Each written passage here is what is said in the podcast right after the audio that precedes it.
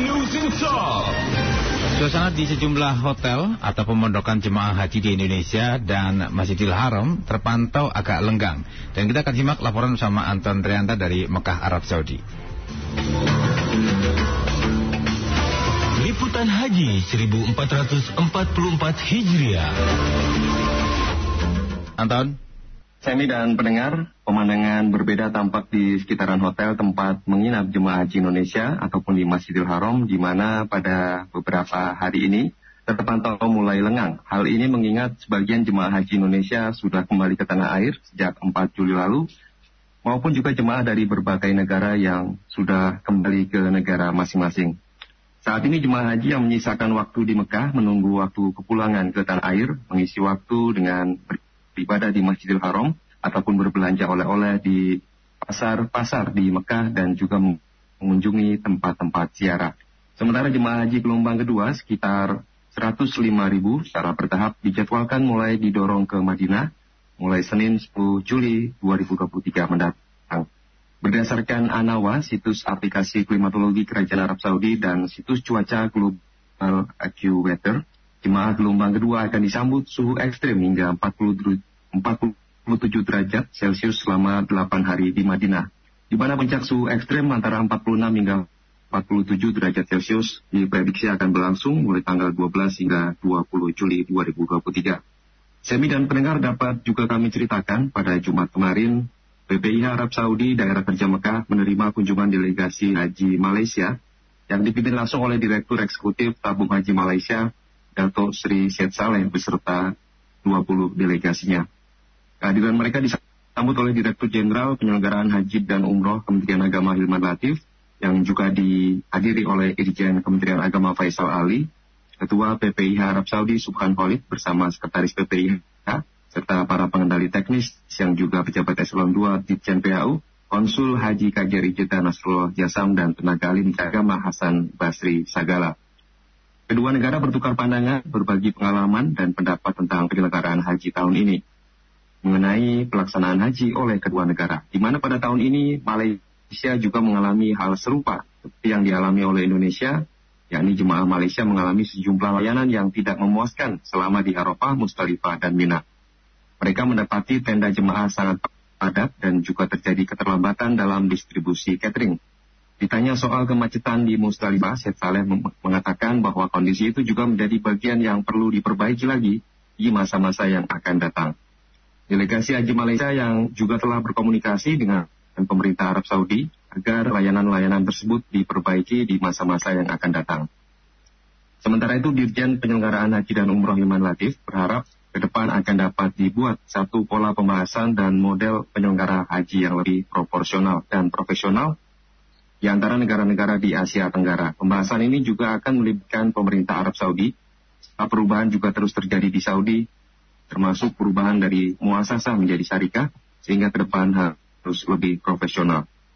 Hal lain Semi dan pendengar terkait perlindungan jemaah ialah PP di Arab Saudi hingga hari ini masih terus melakukan pencarian terhadap tiga jemaah haji yang dilaporkan hilang pasca puncak haji 11 hari yang lalu. Bidang perlindungan jemaah haji yang dipimpin langsung oleh Kepala Bidang Perlindungan Jemaah Harun Al-Rasid telah mencari keberadaan atau informasi mengenai tiga jemaah itu sejak pihaknya menerima informasi tersebut. Adapun pencarian dilakukan dengan menyisir Arafah, Mustalifah, dan Mina dan mengecek kamar-kamar jenazah di rumah sakit-rumah sakit di Arab Saudi. Ketiga jemaah tersebut merupakan jemaah lansia, di mana dua orang berusia 70 tahun dan satu berusia 80 tahun lebih, di mana mereka juga ada yang mengalami demensia. Dan saya dan mendengar pagi tadi kami sempat uh, mendaki uh, Jabal Nur ataupun Gua Hiro yang merupakan salah satu tempat ziarah di kota Makkah ini, di mana uh, saat kami ke sana pada sekitar pukul 3 kurang dini hari, situasinya sudah sangat ramai sekali oleh para jemaah haji Indonesia maupun juga jemaah haji dari berbagai negara seperti dari Turki, Rusia, dan jemaah haji lainnya.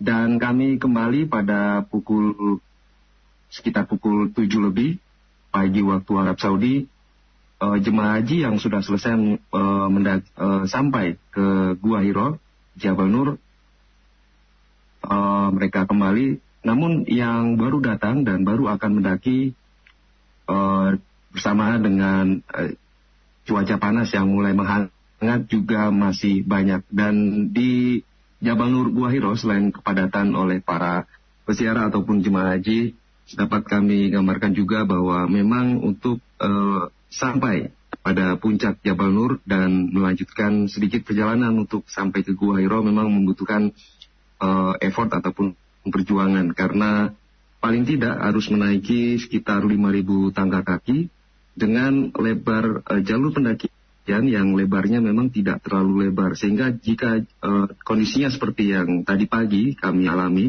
di mana diperkirakan uh, ada ribuan jemaah yang hilir mudik baik naik maupun turun dengan lebar jalan yang tidak terlalu lebar ini memang membuat uh, sangat penuh begitu. Jadi harus bergantian ketika naik ke atas.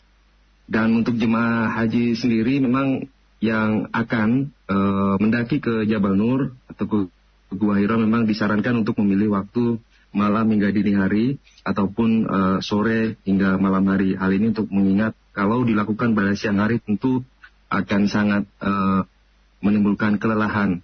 Uh, meskipun juga pada malam hari juga men, uh, menimbulkan ke kelelahan karena kalau pada siang hari kan cuacanya sedang terik atau panas begitu. Dan memang di sekitaran jalur pendakian sendiri memang uh, terdapat beberapa warung-warung uh, yang menyajikan makanan ringan ataupun minuman ringan sehingga para jemaah yang lelah bisa mampir sebentar sebelum melanjutkan uh, pendakian ataupun juga mereka yang sudah kembali. Dan dalam pertemuan kami dengan pengelola uh, Museum Gua Hiro pada awal-awal kami tiba di Mekah, disampaikan bahwa nantinya uh, pemerintah Arab Saudi sendiri ataupun pemerintah kota Mekah rencananya akan membangun jalur kereta dari bawah langsung ke atas menuju ke puncak ataupun ke Gua Hiro untuk memudahkan para peziarah ataupun jemaah haji yang ingin berziarah ke Gua Hiro tempat Rasulullah Shallallahu Alaihi Wasallam menerima wahyu pertama. Untuk sementara demikian Semi laporan langsung dari Mekah Anton. Saudi. Anton. Ya. Ya Anton. Uh, ya, ba bagaimana aktivitas jemaah di sana sambil menunggu kepulangan nih? Apa aja yang dilakukan mereka? Ya jemaah haji yang akan kembali ke tanah air sesuai dengan jadwal mereka yang masih berada di Mekah. Mereka mengisi waktu dengan beribadah di Masjidil Haram karena bus solawat, eh, layanan bus transportasi, layanan transportasi bus yang disediakan oleh PPI Arab Saudi akan terus beroperasi selama 24 jam hingga seluruh jamaah haji Indonesia meninggalkan kota Mekah. Dan ini memang kesempatan ini tidak disia-siakan oleh jemaah haji uh, untuk uh, kunjung atau datang ke Masjidil Haram baik mengerjakan tawaf wado ataupun umroh-umroh lainnya. Ada juga jemaah yang melakukan uh, badal umroh untuk uh, orang tuanya dan saudaranya dan lainnya atau sekedar juga uh, menunaikan ibadah sholat fardu di Masjidil Haram. Dan untuk jemaah haji yang masih berada di Mekah menunggu kepulangan mereka ke tanah air, sebagiannya juga meng, uh, mengisi waktu mereka di Mekah dengan uh, berbelanja oleh-oleh di perpasar yang ada di Mekah. Salah satunya di Pasar Kakiyah Mekah. Dekat berarti ya? Lokasi pasarnya dekat? Iya, relatif tidak terlalu jauh dari Mekah, Semi. Hanya beberapa menit saja ditempuh dengan perjalanan naik taksi. Nah, uh, kalau ba bagaimana uh, dengan petugas-petugas atau Anton sendiri petugas dan Anton mungkin teman-teman media di sana aktivitasnya karena mungkin kan sudah tidak terlalu padat seperti kemarin-kemarin. Iya. Iya, kalau, kalau dari aktivitas petugas sendiri ini Mas untuk petugas yang memang bidang tugasnya seperti layanan transportasi, konsumsi, kemudian petugas lansia, itu memang masih bekerja seperti biasanya semi hmm. sampai seluruh jamaah nanti pulang ke tanah air. Misalkan saja untuk petugas lansia, mereka yang berada di hotel ini masih mencuci ikan baju lansia, kemudian memberi membuatkan makanan khusus untuk lansia seperti bubur. Kemudian seperti dari tim kesehatan, tim kesehatan ini uh, juga terus melakukan uh, pemantauan kesehatan ataupun perawatan terhadap jemaah-jemaah yang membutuhkan untuk dirawat, di mana sesuai dengan instruksi Menteri Agama, para jemaah lansia dan risti ini diprioritaskan untuk pulang terlebih dahulu ke tanah air. Begitu, Semi. Ya, Anton bisa ceritakan mungkin ada pengalaman-pengalaman seperti apa gitu ketika melayani jemaah di sana bersama petugas-petugas yang lain? Iya, uh, pengalaman kami sebagai petugas uh, haji pada tahun ini dan mungkin juga pengalaman ini relatif sama dengan tahun-tahun sebelumnya yang juga dialami oleh petugas-petugas haji sebelumnya saya ya. Hmm. Di mana Indonesia sebagai negara pengirim jemaah haji terbesar dengan kuota 200 ribu lebih, uh, ini pada tahun ini itu ada sekitar 4 ribuan petugas haji. Hal ini berbeda sekali, Semi, misalkan kalau kita bandingkan dengan Malaysia dengan kuota haji hajinya 30-an ribu dan negara-negara lain di mana uh, petugas hajinya tidak seperti kita. Kalau petugas haji Indonesia itu mereka mengenakan seragam khusus, mereka tidak boleh keluar dari meninggalkan area hotel uh, kecuali menggunakan seragam. Kenapa? Hal ini untuk memudahkan para jemaah uh, mengetahui bahwa ini adalah petugas sehingga jika membutuhkan sesuatu jemaah bisa langsung berkomunikasi dengan petugas dan uniknya uh, karena uh, kita mengenakan seragam petugas seperti halnya juga uh, seragam petugas keamanan uh, Arab Saudi meskipun beda ya, tapi paling tidak kan uh, uniformnya itu uniform tugas itu. Ada jemaah-jemaah dari negara lain. Ini sering banget saya uh, misalkan dari Iran, dari India, dari mana itu yang juga uh, bertanya dengan hmm. petugas haji Indonesia. Misalkan mereka ingin ditujukan arah ke terminal Ajizia, ke daerah mana gitu. Karena jemaah-jemaah haji petugas uh, kita juga suka rela membantunya. Petugas Iya, karena jemaah-jemaah haji negara lain itu tidak memiliki petugas haji khusus seperti di Indonesia gitu. Sehingga kita sering sekali mendapati uh, jemaah dari haji jemaah haji negara lain itu bertanya kepada kita. Tentu kita sesuaikan dengan kondisinya semi. Jika hmm. memang pada saat uh, tertentu saat emergensi tentu kita akan memprioritaskan jemaah haji kita terlebih dahulu. Tapi jika memang kondisinya tidak uh, crowded, tidak emergensi, maka kita juga tidak tidak dipermasalahkan juga kalau kita harus membantu jemaah-jemaah tersebut. Mereka Dan tidak ada memang, tanda apa gitu uh, selain kalau nggak pakai seragam yang petugas di luar Indonesia itu? Iya, memang mereka tidak disediakan dari negara mereka. Jadi cara mengelola haji tiap negara itu e, berbeda sini. Tidak seperti Indonesia, bayangkan 200 ribu lebih e, pemerintah harus mengorganisasi jemaah sejak dari keberangkatan tanggal 23 Mei, kemudian ada yang sudah kembali tanggal 4 Juli itu tentu tidak mudah ya. Hmm.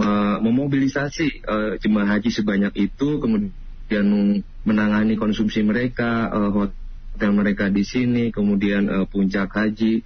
Dan ini belum relatif tidak dilakukan eh, negara-negara uh, lain, misalkan adanya petugas haji itu, karena memang kuotanya mungkin tidak sebesar uh, kuota Indonesia begitu, Semi. Hmm. Dan kalau terkait dengan petugas dari Arab Saudi sendiri ya, misalkan kita bicara petugas keamanan atau petugas apa pun lah, memang kendalanya komunikasi Semi. Mereka jarang sekali bisa berbahasa Inggris, rata-rata berbahasa Arab. Jadi kalau jemaah haji ada yang ada yang bertanya ke mereka atau siapa uh, orang asing bertanya ke petugas-petugas uh, Arab Saudi itu memang kadang an, karena karena keterbatasan uh, komunikasi maka yang ada itu kadang uh, miss ya kadang miss kadang hmm. kita meminta ditujukan apa yang ditujukan yang lain begitu. Hmm. Tapi di sana petunjuk-petunjuk arah atau tanda-tanda jalan uh, tiga bahasa atau dua bahasa atau seperti apa? Bahasa Arab, bahasa iya. Inggris? Ya. Ya, ini ini memang salah satu hal yang mungkin uh, perlu menjadi perbaikan ataupun inovasi bagi Arab Saudi sendiri, Semia. Misalkan kalau kita berada di Masjidil Haram, uh, itu sangat sedikit sekali, Semia. Petunjuk-petunjuk, misalkan uh, petunjuk arah di di, uh, di sekeliling Masjidil Haram itu ada tiga terminal bis, uh, Semi. Ada terminal Sip Amir, kemudian Bab Ali, kemudian juga terminal Ajiat. Pakai bahasa Arab semua? Di, iya, yang menjadi masalah bukan persoalan menggunakan bahasa Arabnya Semi, tapi petunjuk untuk mengarahkan jemaah haji ketika hmm. mereka keluar dari kompleks Masjidil Haram kembali ke hotel mereka masing-masing. uh, petunjuk-petunjuk itu masih sangat minim gitu. Makanya sering sekali uh, jemaah haji itu selalu uh, bukan selalu ya, mungkin sebagian besar lah mengadakan petugas gitu untuk kembali ke hotel itu mereka lupa karena sangat kredit sekali jutaan manusia di situ areanya luas juga sehingga mereka bertanya kalau berarti nggak sedikit yang nyasar dong di sana ya? sempat iya nah, memang potensi nyasar ada.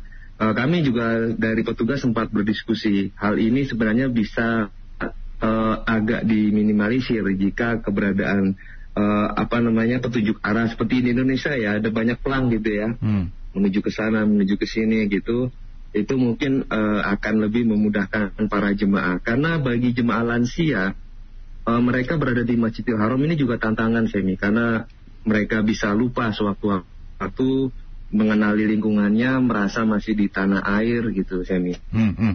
Oke okay, mungkin uh, ceritakan boleh apa kan jemaah tadi juga ada yang cari oleh-oleh. Nah, oleh-oleh yang seperti apa ciri khas yang dari sana, mulai dari harganya itu yang seperti apa yang paling banyak dibeli gitu uh, sama orang-orang Indonesia untuk dibawa pulang sebagai oleh-oleh.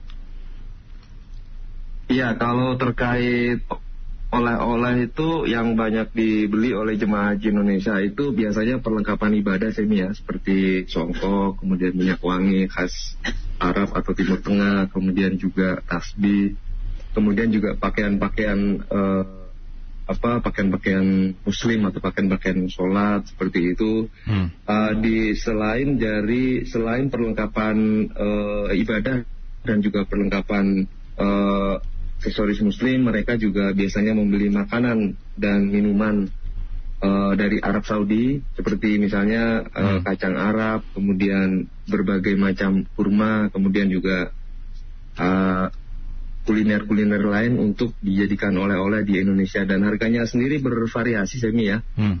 Kalau untuk gaun pakaian itu ada yang seharga kurang lebih kalau saya tidak salah ya mungkin sekitar 60 real ke atas gitu ya 60 real kalau dikalikan 4000 berarti sekitar 240 ribu gitu kalau hmm. seperti surban itu mungkin 10 sampai 15 rial itu ada yang menjualnya kemudian uh, minyak wangi itu kan biasanya satu botol satu pak gitu ya, ya ada berapa isi gitu.